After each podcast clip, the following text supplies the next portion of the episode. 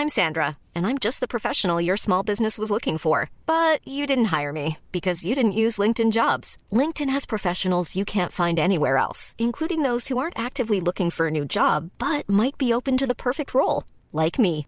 In a given month, over 70% of LinkedIn users don't visit other leading job sites. So if you're not looking on LinkedIn, you'll miss out on great candidates like Sandra. Start hiring professionals like a professional. Post your free job on linkedin.com/people today. Hey, it's Paige DeSorbo from Giggly Squad. High quality fashion without the price tag. Say hello to Quince. I'm snagging high-end essentials like cozy cashmere sweaters, sleek leather jackets, fine jewelry, and so much more. With Quince being 50 to 80% less than similar brands. And they partner with factories that prioritize safe, ethical, and responsible manufacturing. I love that. Luxury quality within reach. Go to quince.com slash style to get free shipping and 365 day returns on your next order. Quince.com slash style. Millions of people have lost weight with personalized plans from Noom, like Evan, who can't stand salads and still lost 50 pounds. Salads, generally, for most people, are the easy button, right? For me, that wasn't an option. I never really was a salad guy. That's just not who I am. But Noom worked for me. Get your personalized plan today at Noom.com. Real Noom user compensated to provide their story. In four weeks, the typical Noom user can expect to lose one to two pounds per week. Individual results may vary.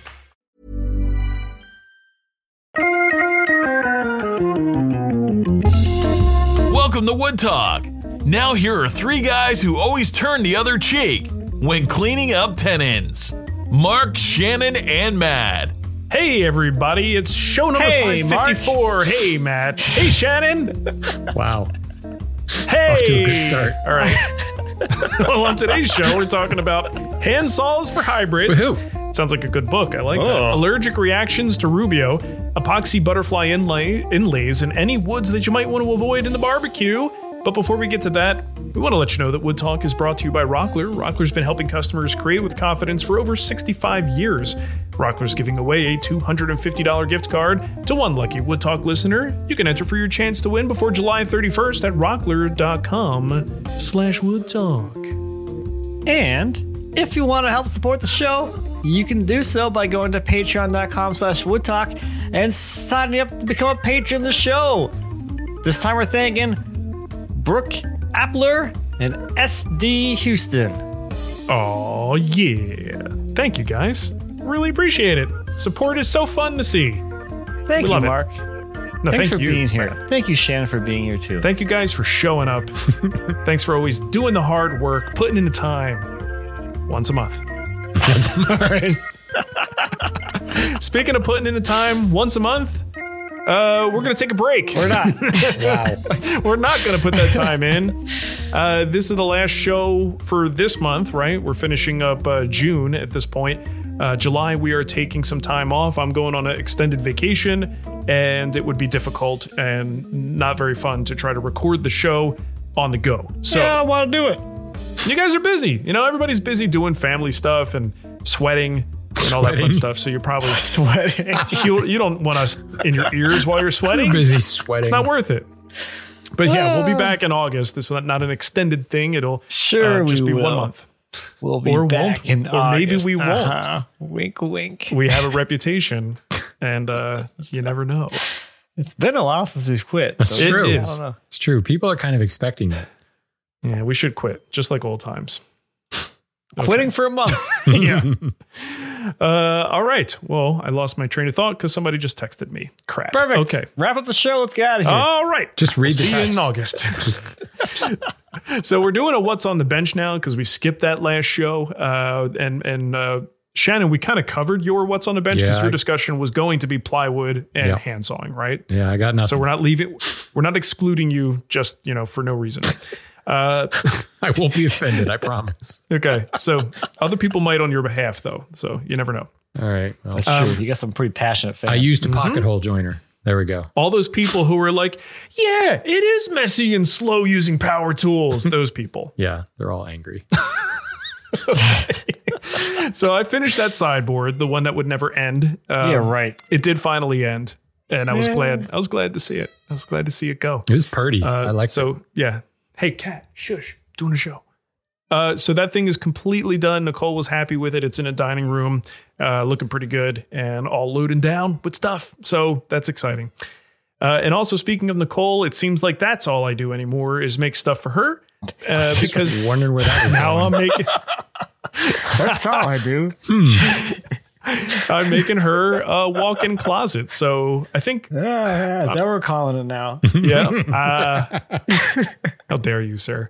Um, I'm pretty sure I talked about the the closet falling apart yes. in the house, right? Yeah. So we I talked do about that before. that. Yes. Uh, so I did tell her, you know, because I, I don't. If you guys ever priced out like a built-in closet, even the ones from like the companies where you go, you kind of design it. There's some preset selections. You just kind of put in dimensions, uh, pick with you what drawers or what what you want there. Um, even those get really expensive, um, on the order of like for the cheap ones, seven, eight thousand dollars Mhm. for something like that on a smaller side of things.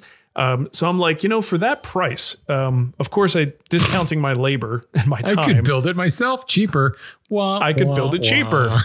Wah. I've got a shop. It's How gonna hard could look. it be? I'm not gonna say I'm. I'm not gonna get frustrated and really regret the decision, but I will say it will be cheaper if I don't value my time. so Which you never there's do. that. Uh, you, um, so I actually Do, do you know, ahead. uh, and maybe, or maybe you don't want to talk about it. I don't know. Maybe you've already talked about it. What are you paying per sheet now out there? Okay, well, I will say that I have not done my due diligence in calling around to the Mhm. various places I have. I've heard there are cheaper places, but this was there is a place that I know that seemed like close enough. It was comfortable to go there and get what I needed, so I just went there. So, with that caveat, what I paid was $160 a sheet. Okay. This was Cherry. Was cherry, it? right? Cherry? Cherry A Mhm, face. cherry, Is it an cabinet AA grade. panel or AB panel? Uh, I don't know. Probably an AA because you want both sides pretty. Oh, oh, look, I'll apply with terminology and beetle. Sorry, sorry. Um, I would call it a B actually, uh, Mhm. because the insides do have some fairly obvious like sap wood in the the patterning. okay. That is very there is very clearly a better face than the other. So I would is it it's uh, is it slip match face or rotary cut? Uh slip match. Okay. 160. That's not bad. Look. It's not bad. I was just to say, if you like, I love when people are like, well, if I call around, I'll find this panel cheaper. It's like, yeah, it's not the same panel. Yeah, but it might not you. be the same thing, right? It's You know, 140. It's not $20 cheaper. It's not, you know, Mhm. yeah. I did a little rant on that on a recent lumber update because it's like, there's no such thing as a deal on an, on Yeah. an engineered product.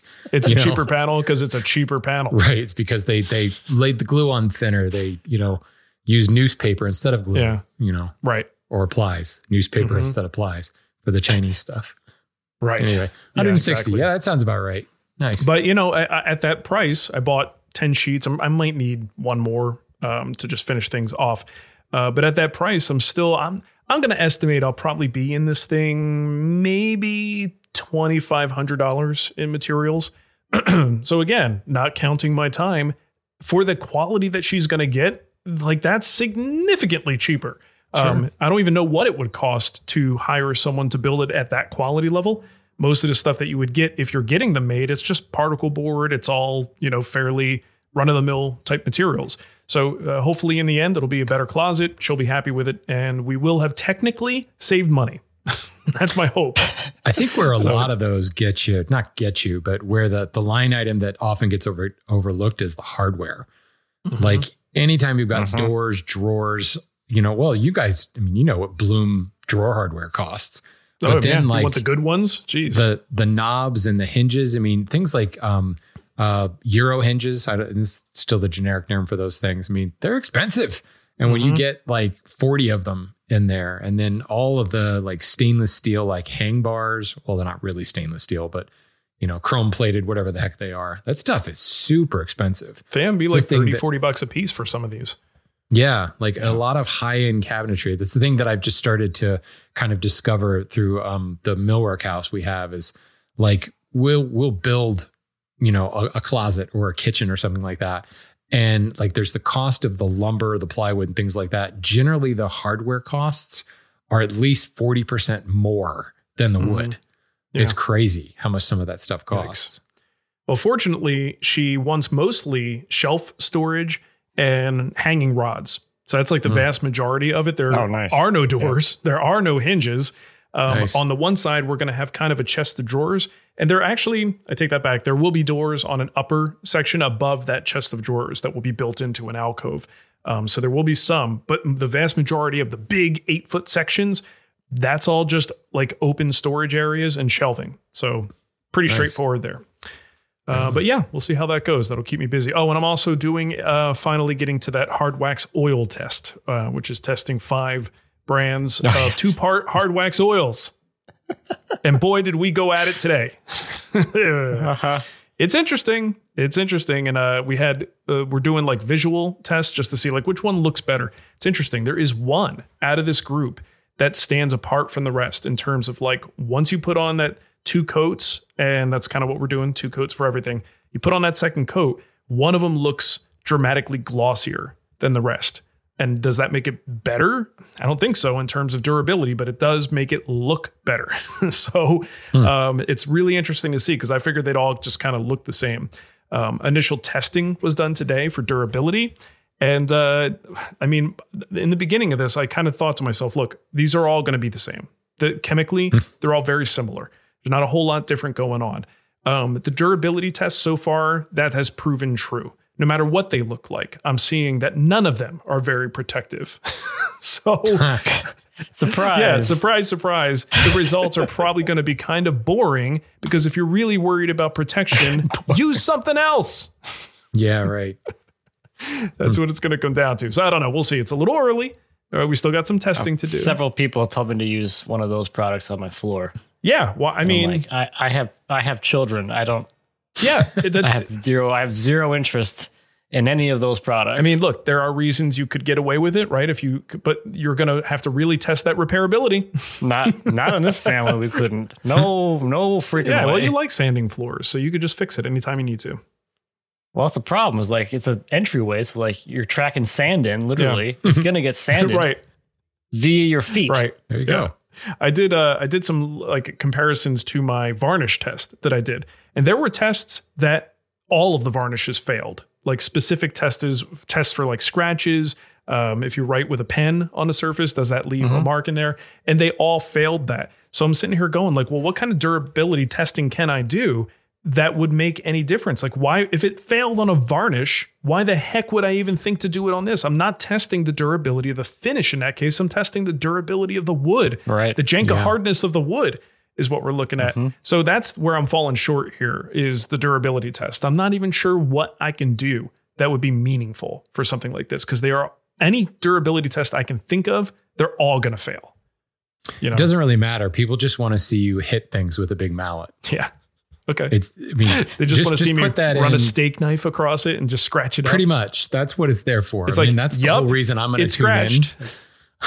I'm going to just Yeah. like, Surprise. you know, just scroll to the point where you start banging on it with a sledgehammer or something. Well, let me let me give yeah. away one thing that I did. I attached to my drill press this little foam pad, right? So it's nice and fixed in a position. I set it so every time I plunge down, it's got a fixed distance to travel. So it's applying the same amount of pressure. And then I just change the thing that's in contact with the wood sample. So if I did something like a paper towel, I did that and I set it for like 500 RPMs, held it for a minute straight nothing happens. So if it's soft, if there's no grit involved, it just polishes and burnishes the surface and actually makes it look a little bit better. If I put anything that has a degree of grit to it, a maroon Scotch Brite pad, um, there's a couple other things that we tried and my desperation to get a result. Um, if it has grit, it goes right through it because there's Yeah. nothing there. You you go right to wood um, because there's no thick layer on top of there. So I can't find anything that simulates, you know, in a way simulates the walking in socks on a floor for ten years, or the you know, let's say you put it on a table, the cleaning of the table, you wash it down, you eat on it again, you clean it again, you eat on it again, you clean it again, like that kind of wear and tear. That's really hard to simulate. I don't know how I'm going to Yeah. be able to do it. So I'm kind of stuck when it comes to that durability thing. Um, but I'm I'm thinking the moral to the story is, you know, wrong finish if you're that worried about the durability. You pick the wrong one. So anyway, it'll be fun. What about the It's on you. like the repairability though? Like That's going to come in. We've we have damage. I mean, that has to be easier than varnish. So, So, look, we did we did a bunch of liquid tests, um, you know, wet exposure tests, and I was going to do a short term 15 minutes, and then a long term overnight. I don't even know that I'm going to bother with the overnight because all of them failed in various ways in 15 minutes. Ah, nice. All right. Right. So, Right. So, the, so the fact is, they're easy to repair, but you're going to have to do it a lot. So, yeah. meh. And I mean, that's the thing. If you're talking about the scale of a floor, you know, these little scuff marks and things, it just adds to the character of the floor. Um, it's going to repel, you know, moisture so that if you drip it there, yeah, you're going to want to uh, clean that up really quickly because within 15 minutes, I have noticeable Yeah, marks guys- if to deal with. kids don't clean the things up No, right they certainly away. don't. But You ain't. yeah, so I That's mean, what they have you for. yeah, that's true. Oh, I know. It's your job, man. for me, like to notice it. Right.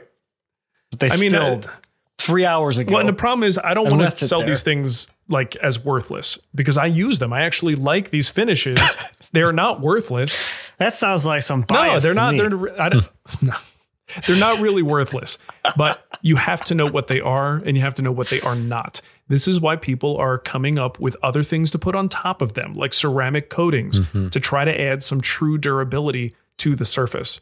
Um, so It's just so interesting because they were all really, they started as flooring finishes. Mm-hmm. That was their whole like mission in life. And I never understood that because it's like it goes against everything that I know about finishing. The thing in, in is, that application. if it's a good floor, it's made from a very dense species. It's made from something that is a hard wearing species. And a hard wearing species doesn't need any help other than let's stop liquids from penetrating, right? Anything that spills, we want to be able to, you know, clean the surface and mop it up. So if we want to do that in a way that's no VOC, that the owners can still be home when you're doing the work, all you don't like gas them out of the place. You want all those things to happen and you want to be safe, you know, fairly safe for the environment and for you. This is an option. And this is the kind of stuff I believe all of this kind of came out of Europe. So it, it's a good option for things like that if the wood itself is durable enough. You know, but I think what we do a lot of times traditionally here in the US is no matter what the wood is made from, we cake plastic on top of it, right? To make it even more durable. And it is. It is. But if something goes wrong on that floor, good luck repairing it. You know, the repairability is just nil at that point. You got to usually get a professional to come out and do some kind of a spot repair. So I don't know. It's not valueless. It's just not what a lot of people think it is. And uh, hopefully this test will kind of substantiate that to some degree. So anyway, enough about that. Matt, what you doing? Oh man, what you doing, fool? I um. Let's see. We uh we, we made the trim for the great room and for the new office. So we made all of the the window trim stuff. I don't. Is there like an actual word for like the whole Casing. the whole like everything's Casing. casing? When I got actually Yeah. the, the side casings, the head casing, Mhm. the sill. I got an apron. I've got a head casing cove. I've got an apron cove. We've got a casing head Mhm. casing bead. hmm It's pretty. and I got the jambs. Jamb. Yeah, I saw the picture. Yeah, It's very nice. He's pretty. kind of a lot. So that was all made out of uh, poplar, and that was the first time ever dealing with poplar. Really? Yeah, really? You There strike was a- me as a poplar man. I would have thought you'd go way know- back with poplar. I don't. I don't. We don't have many Well, memories it's interesting together. considering you you pretty much saw all your wood and you never go to lumber yards. I guess I could see that. Yeah, I don't really. Do you not have a lot of poplar trees up there? Not really. Aren't you more of a silver maple kind of guy? I am. I do like that stuff. it's quite nice. Yeah. That's cool though. Well, the trim looks great. Um, I saw that video. So, what are your thoughts? I don't like, Like, it. now that or at least the worked stuff I got. I Oh, don't like. poplar. I don't like it. I don't know. It was Too stringy. no. It was dusty. well, where it where'd you get the poplar? I don't know. Lumberyard. So why didn't you use some of the stuff you have? I don't have 16 footers. Oh, Yeah. Okay. Therein lies the rub. and like, you know, nice boards already pre primed and ready to go and mm-hmm. Okay. S to 4S. That's what you get for buying wood instead of using your own. Well, I figure I don't do it that often, but But when you do I'd it, this it's going to be time. poplar. well, the, the fun part was that our architect spec sizes that don't correlate to boards are like one by Mm. sizes. Oh, okay. So the casings are happens a four lot. inches, and the aprons are, oh no, the head casing six. Okay. Hmm. So we got one by eights and one by sixes God, and ripped them all. so much waste. Oh, well, not no. really. so much waste. Not really, because Well, I have, what do you I do have with the cabinets to make now. So now I have all yeah, the face yeah, frame stock There you already ripped, ready to go. go. Look at you. Yeah, Look at that. That's that. That's, a, that's an architect unfamiliar with the term value engineering right there. Well, it's that half Oof. inch that makes a difference, you know. Are you prone Yeah. to just go, well, I know he wrote that down, but like, I'm going to change it? No, because I spent a lot of money yeah. for them to tell me what to do. the principle so you're gonna matter. be damn right I'm gonna do whatever they tell me to do. okay. Or else why did I pay them? Yeah. Okay. I got you. That makes sense. That's where that one's at. Okay. Good deal. Nice. All right. Well, let's get to some kickback. We got quite a few here. Um, who put Monty's in there? I did. So this is this is all really in reference to Mark and and the weird trim that he's got in his house and weird things people have done. So Monty said that uh, in their house, well, first of all, in his uh, wife's house when when they got married, she already had home, and there were several instances where there were children's drawings like taped to like a wall. And when they took the drawing off, they found a fist-sized hole behind Oh, no. so yeah, there's that. And then in his um his basement shop, uh, he got the basement to turn into a wood shop, and he was kind of renovating it, and it had a drop ceiling. And when he went like to to mess with the grid, take the panels out, it turns out that the grid was electrified because the guy had done his own electric work, and the wires, the live Oh, wires, my had come into contact with the Oh, grid. jeez. So he was basically on a ladder and he got such a shock that it like knocked him to the floor. Oh, So yeah, good stuff. That's a That's fun one. scary. That is real Oh. scary. Then you got to really be nervous about everything in that space. Yes, Everything, in the house, right? Yes. Good golly. Yeah. what am I gonna touch Like, what- next and die from? Why is this GF breaker always tripped? Don't reset it. Oh, There's a reason. I guess be lucky that you have any in that house. I don't know. Yeah. Yikes. Yeah, that's a that's a big F. Probably. Ah, all right, this one is from John. Probably the most absurd is the bathroom vanity he made with gun parts and epoxy. But the most annoying is a tie between apparently never having heard of caulk, seriously nothing at all in the entire house had caulk, hmm. and insulating the crawl space and putting the insulation backwards, paper barrier towards the bottom of the floor, hmm. paper barrier towards the warm Nice. side. All right. Well, maybe that's just how he ah, liked it. Jeez. No, who knows? Maybe he's planning on heating the crawl space. Could be. Could be where he There you went to concentrate. You never know. Yeah. Okay, got a kickback from Alex that's in the form of a voicemail. Hey, Mark, Matt, and Shannon. This is Alex the Meme Machine Adams, and I was responding to a recent episode where you had asked about predictions on what trends may fall out of favor in the future. And I don't know if I have a good answer for that, but I do think I've discovered the secret to how Mark has been able to do well for so long. And I think it's the fart jokes. Because a good, well timed fart joke is timeless. So, anyway, I hope you'll agree with my theory. And until next time, thanks for not knitting. Okay. Oh my gosh, I was holding that in the entire time.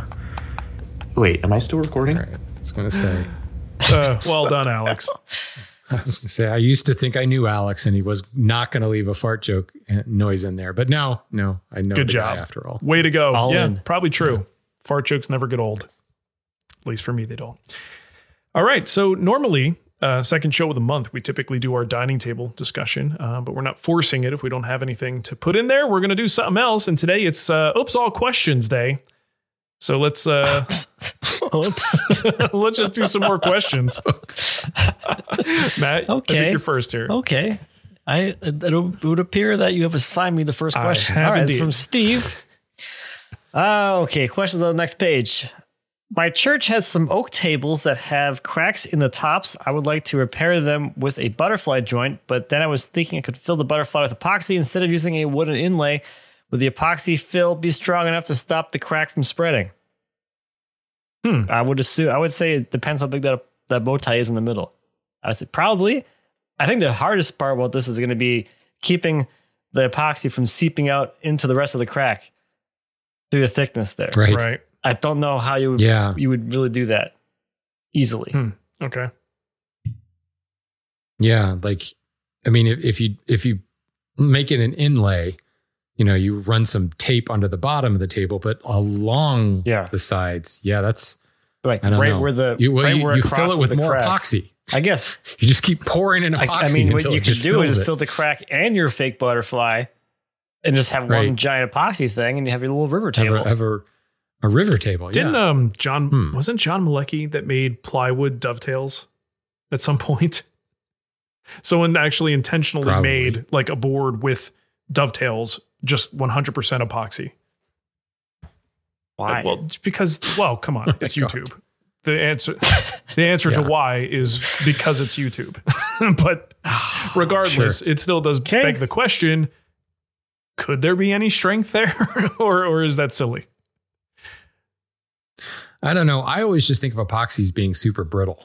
Like, and if it really were meant to like, like I think from a crack perspective, you know, there's really not a lot of dynamic force there, so it might be okay. But I also wonder, like, the cracks have happened, like they're probably done. Yeah, I mean, if Like, it's stabilized what's to now, say they're gonna I think that's, that might be something you that happens I a mean- lot, right? People are putting these butterflies in to cracks because they th- think they should, and ultimately the thing is probably stable and not going anywhere anyway. so it'll Right. The crack's already there. It's released its Yeah, tension. it it's good fine. now. Okay, I want to go to just plain Bob's question here. Uh, he says, Mark, I heard you mention once that you often burn scraps in your stick burner to get the fire going and make good coals. My fire pit recently gave up the ghost and I migrated to the metal recycler. Are there any woods you avoid starting fires with in your barbecue pit?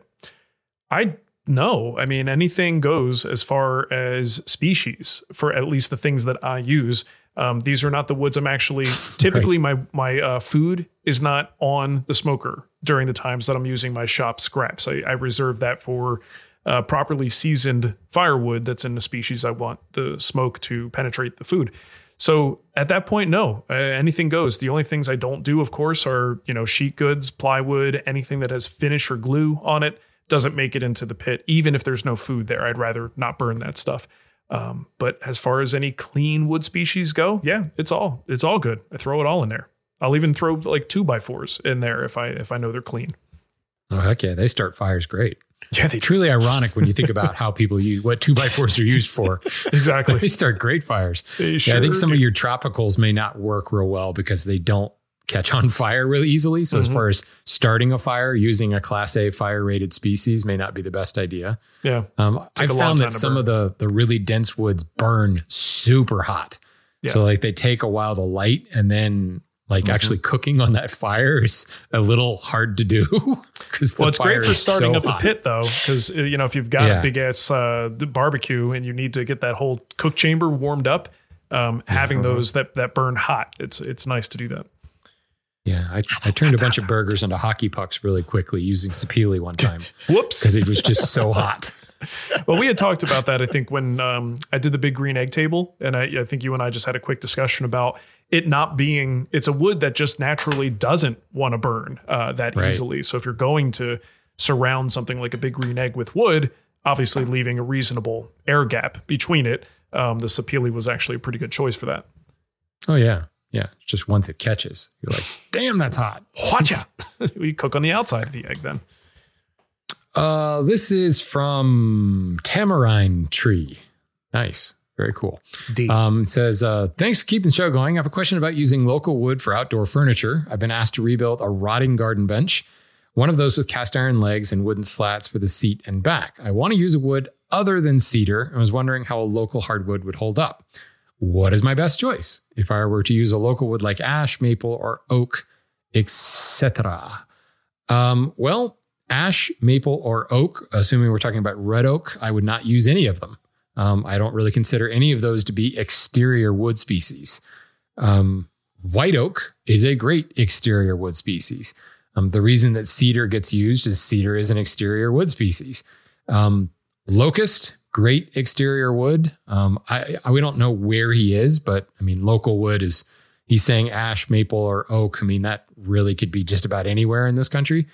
Um, the I mean, yeah, you, you really you're best using a good exterior wood. You can technically make any wood an exterior wood through finish, aka paint, but I mean, I just feel like you're you're asking yourself, you know, why is why do you have a rotten garden bench in the first place? Um, what was it made out of? Was it made out of particularly durable wood? Not so much. So, local woods, um, white oak, black locust, Osage orange, um, Douglas fir. What am I missing? I'm missing some obvious ones. I don't no, know. I mean those are. I mean, those are the local ones. know. Certainly, there's a whole bunch of tropical ones. Alaskan yellow cedar, that's local-ish, depending where you are. Um, Alaska.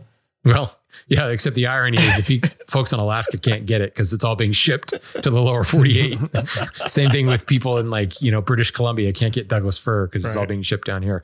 Uh, Southern yellow pine, that's another good one um, that can be used. And certainly a heck of a lot harder than something like cedar. But yeah, if it were me, I would go with white oak. It's a good choice. I like the white oaks. Thanks, Mark. hmm Just uh, you know, making you feel good about your recommendation. All right. Do you guys know that uh Rockler makes a half lap jig? What do you think about that? I did not know that. Did you know that there is a such thing as a half lap jig? Uh, My next question was, what is a half lap jig? What is the Exact- half lap? yes, let's take it even further. What's a half lap? okay, Rock, Half a tenon. Yeah, pretty much. Rockler's new router table lap? half lap jig is the only jig on the market that makes it possible to easily cut both regular half lap joints and even mitered half lap joints at the router table. Hey Oh, I'm going to start calling tenons full lap joints. Full lap joints. It's going to be a thing. Hashtag full lap. I like that. Oh man, half lap joints boast maximum glue area, resulting in an incredibly strong joint. Use the you should try the full lap versions; those are strong too. Seriously. Uh, use Twice the maximum glue area. Use the miter version pleasure. for a pleasing appearance on things like picture frames, and the square version for more structural frames and ease of assembly. You can find the jig at Rockler stores or at rockler.com. We'll put that link in the show notes. You got to check it out. It almost looks a little bit like a coping sled at first glance. What is this for? How Yeah, you go check this? it. Let's see. Go put that link. I bet you they. I bet you they also have a full lap jig. They, just do. call it a Tenoning jig, jig. probably. It's a synonym Yeah. for a full lap. Is this for a router table? Or for Uh, I believe it's for the table router. It's for your router table. Cuts both regular half laps and mitered half laps. Oh, it's mitered. thing. right for the mitered one that's that's good that's real good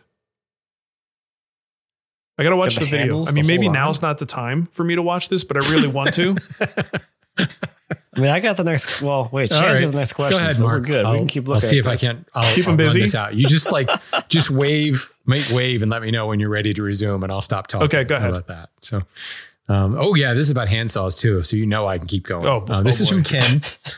It'll be a while. Disston recently came out with a D8 handsaw in crosscut and rip, and it seems pricey at nearly $300. Uh, but it looks like it might truly be a high quality product.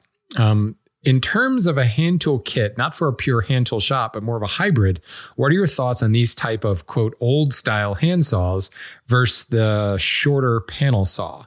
Uh, high quality, more expensive hand planes, chisels, and dovetail saws seem to be well worth their price relative to the alternatives. Do you think the same is true here? Uh, Ken, I do not. I do not think that's the the case. So for a hybrid woodworker, what are you going to use a handsaw for? And and I use that term in the in the technical definition of handsaw, meaning a 26 inch long or longer backless saw. The shorter ones, 22 to 24 inches long, are called panel saws. So it's important, or toolbox saws. Um, those shorter guys not only have a shorter, you know, stroke to them, but they usually have a much finer pitch because they were meant for working on panels already planed and milled lumber. You know, four quarter lumber is going to be a lot thicker than your milled on two sides, possibly seven eighths or three quarter inch, somewhat of a finer milled surface. That's why you have a finer pitched, shorter stroke panel saw or toolbox saw. Um, the the real hand saw, 26 inches, like a D8, is traditionally going to be five points per inch in a rip and about eight points per inch in a crosscut. That um, you need that coarser tooth in order to cut through a thicker lumber or a rough lumber, and that's generally what is used for is breaking down rough sawn material. So you've got a 12 foot board, you need to quickly break it down into you know four foot lengths. Um, that's what I find um, these hand saws are fantastic for. So in the hybrid shop, maybe you might use a jigsaw for that. Using a chop saw can pose a bit of a kickback hazard if it's rough sawn lumber. Certainly rough sawn lumber and a table saw, big kickback hazard. So a lot of people will use something like maybe a circular saw. Even that can be a little bit of kickback, reciprocating saw or a jigsaw. For me, I've found that like a traditional D8 eight points per inch crosscut saw will do great work of that. But you also can go to Lowe's or Home Depot and spend 15 bucks on an impulse hardened like Kobalt or Ridgid, you know, dinky little handsaw that has a fancy rubberized grip and it's truly offensive for like the old tool lovers, but it works great and it fits in the trunk of your car and it can quickly break down um, break down the wood. I really don't know that in a hybrid shop you're going to get a lot of use out of that handsaw otherwise. You know, um, will you be ripping wood by hand? I don't know a lot of hybrid guys who actually do Or that. plywood. Yeah. And That's a sensible thing to do. Well, and, and thank you for saying that, good? Mark, because if it were plywood, Uh-huh. I would not use one of those saws because it's too coarse. I would Ah, use different a saw. panel saw or, or I would use a finer pitched handsaw. I have a 6 Mm-hmm. points per inch, 26 inch saw that I specifically use for cutting plywood because I just have that many hand saws that I happen to have a plywood dedicated one. My, Hmm. my panel saw, my rip panel saw is 10 points per inch and it leaves a beautiful cut in plywood. Um, if I tried to use my eight point per inch, uh, 26 inch handsaw, it would tear up plywood. It would destroy that backside. Um, so yeah, I just, I don't know that I could see, I definitely wouldn't spend 300 bucks. I don't think $300 is overpriced. It's very expensive to make a handsaw. Um, modern manufacturing is just not set up for it anymore. So they're made in small runs these days. 300 bucks is a pretty good deal when you consider like Bad Axe's, I think 500 or close to 500. Um, Mhm. There's not many people out there making full size handsaws anymore. So it's a great price, but you could find so many other things to spend money on um, for what you're going to use that for. Sure. You done with the Good video, deal. Mark? I am, yes. Okay, good. It was extensive. It was like not just like how it works, it was a whole setup video showing some sample joints. Oh, wow. It is kind of like a coping sled in a You way. want me to It's keep like talking? it- I can.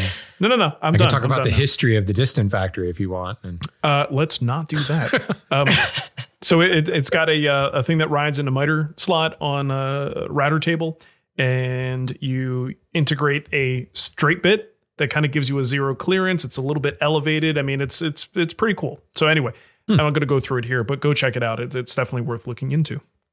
I got sucked into the build your own router table thing. Oh no, now it's all over. that is that you can get trapped in that thing. You're gonna have a, a steel top and everything. Oh, I know. That was the first thing I chose. See, I knew it. uh, all right, we'll take a break from that and, and get this question. I'm shopping. Matt's got a shop. he's configurating. Rockler prefers to use the Trying term like- configurate. Yep. I'm dreaming over You're not here. shopping. all right? You're Router table configurating dreaming, your baby. shopping cart. There's so many little gadgets and doodads and thingy-maboppers. Yeah, good stuff. Okay, fine. This is from John. Hi, MSM. That's us. Oh yeah, How?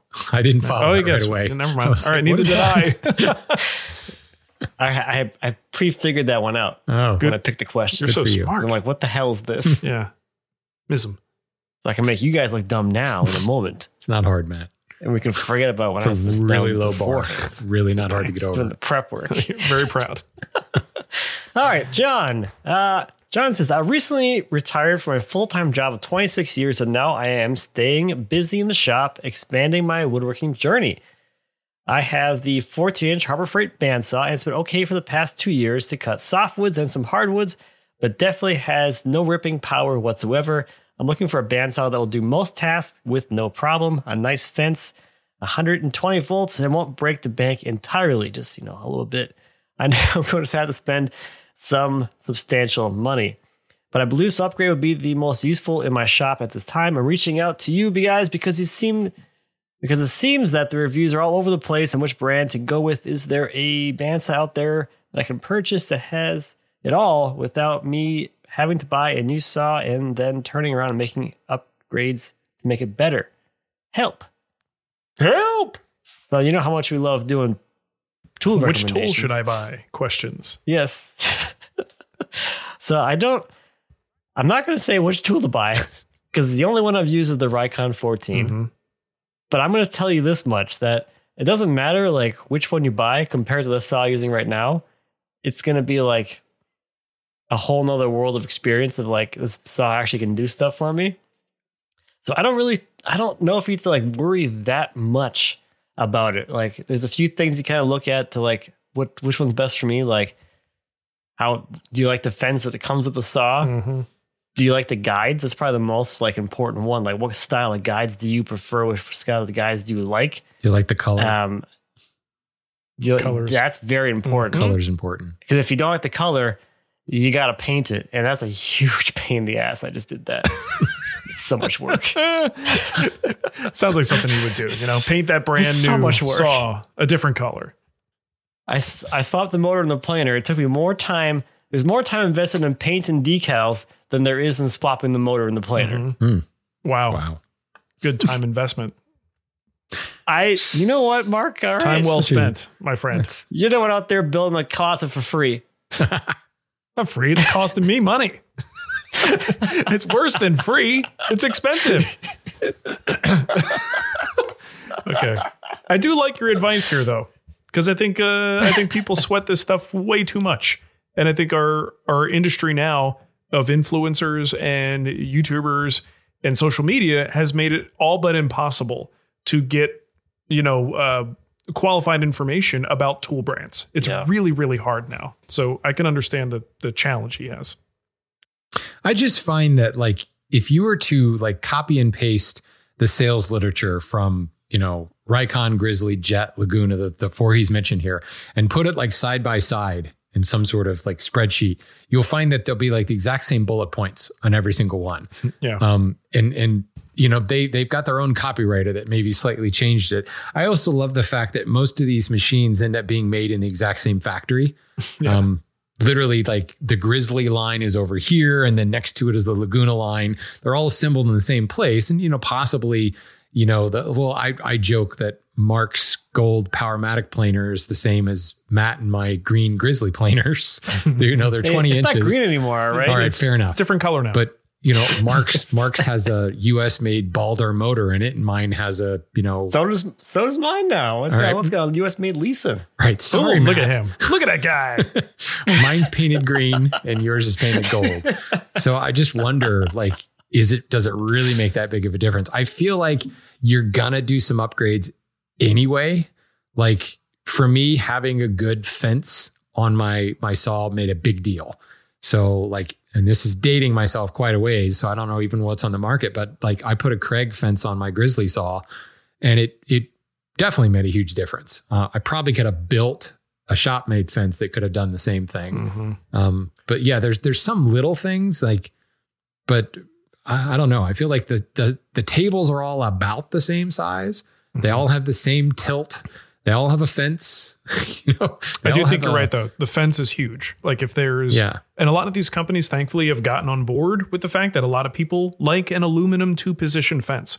So you got the nice tall Mm-hmm. side, you got the short side. So if you know if it doesn't come with one of those, then you're gonna have to do what Shannon said and Mm-hmm. upgrade to an aftermarket. So that's at least one parameter to look for.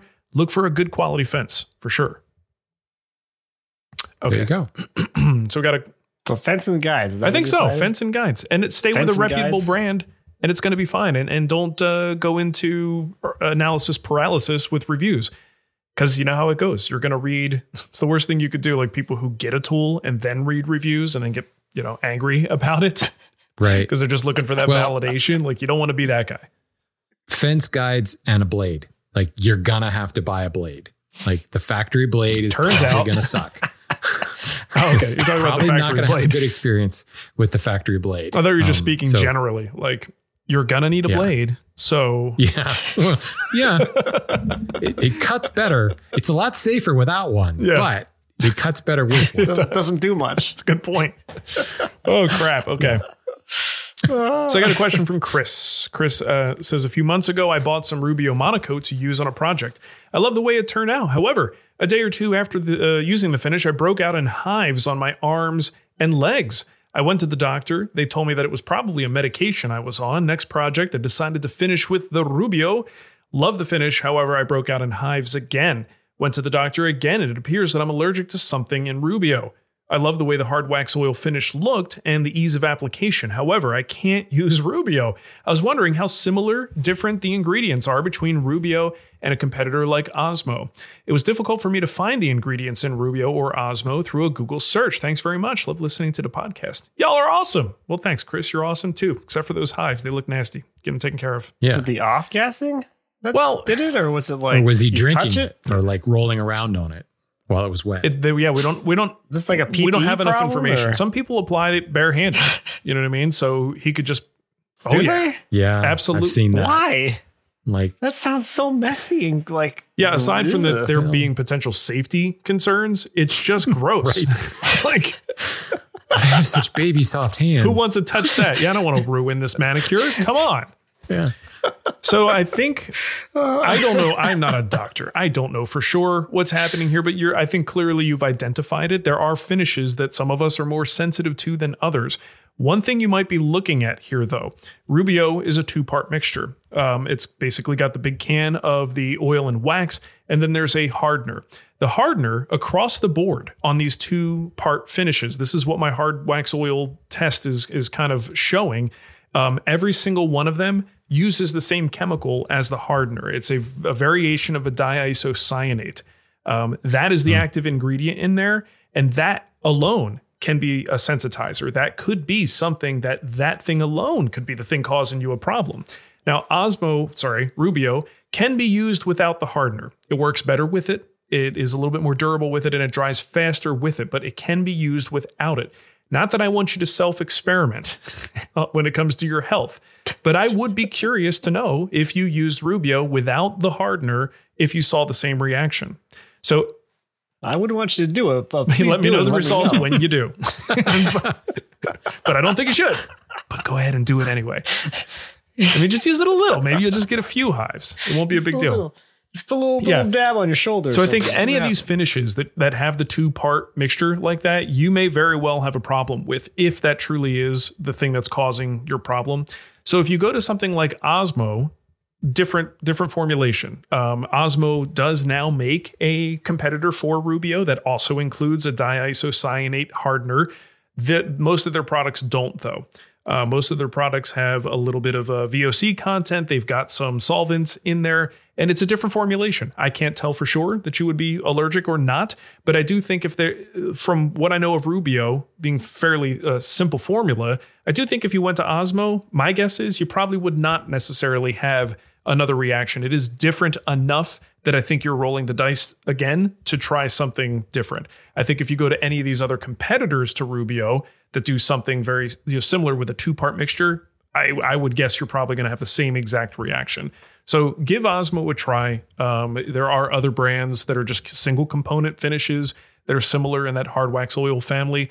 Give those a shot, see what you think. Osmo has a very wide range of products, so it kind of depends on what you're using. But if you're just going to use like their Polyx standard formula, it's pretty good stuff. Uh, I, I like it. Go ahead and try that and see if that's any better for you. Do you guys ever have a finish reaction like that? Anything, any kind of finish? No. I mean, a lot. It just depends on your, you know, your body chemistry. Well, Only reaction I've had is, "Oh my god, it looks so good." That's that's my finishing reaction. That looks that looks so good. look at that wood pop. Oh my god, look at that. yeah. That's the reaction I normally have. Oh, look at you. All right. Good Matt, the finishing master. Poo poo poo. Look at that crotch. All that Arm-R-Seal going through cans of it.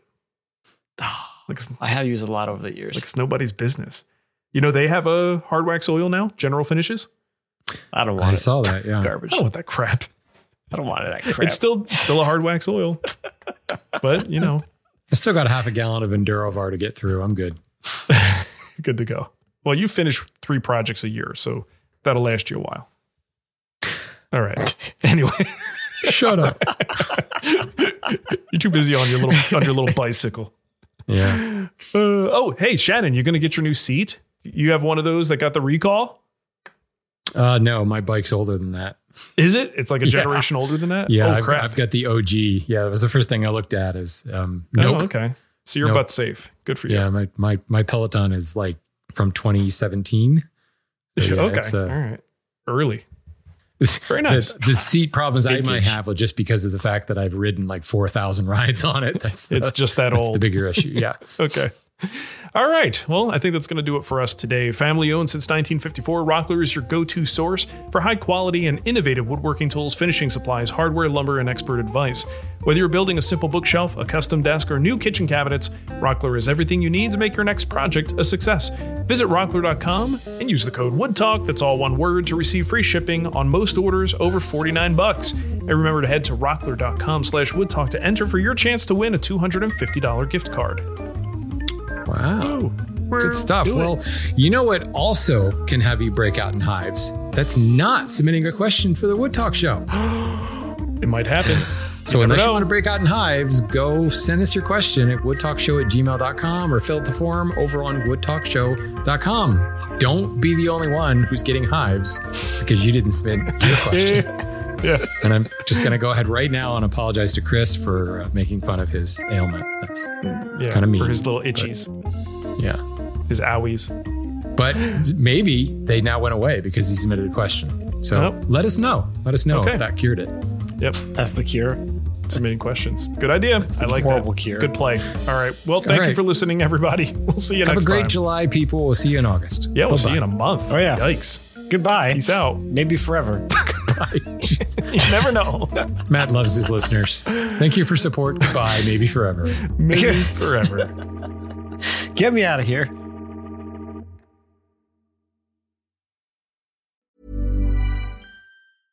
Hey, it's Paige DeSorbo from Giggly Squad. High quality fashion without the price tag. Say hello to Quince.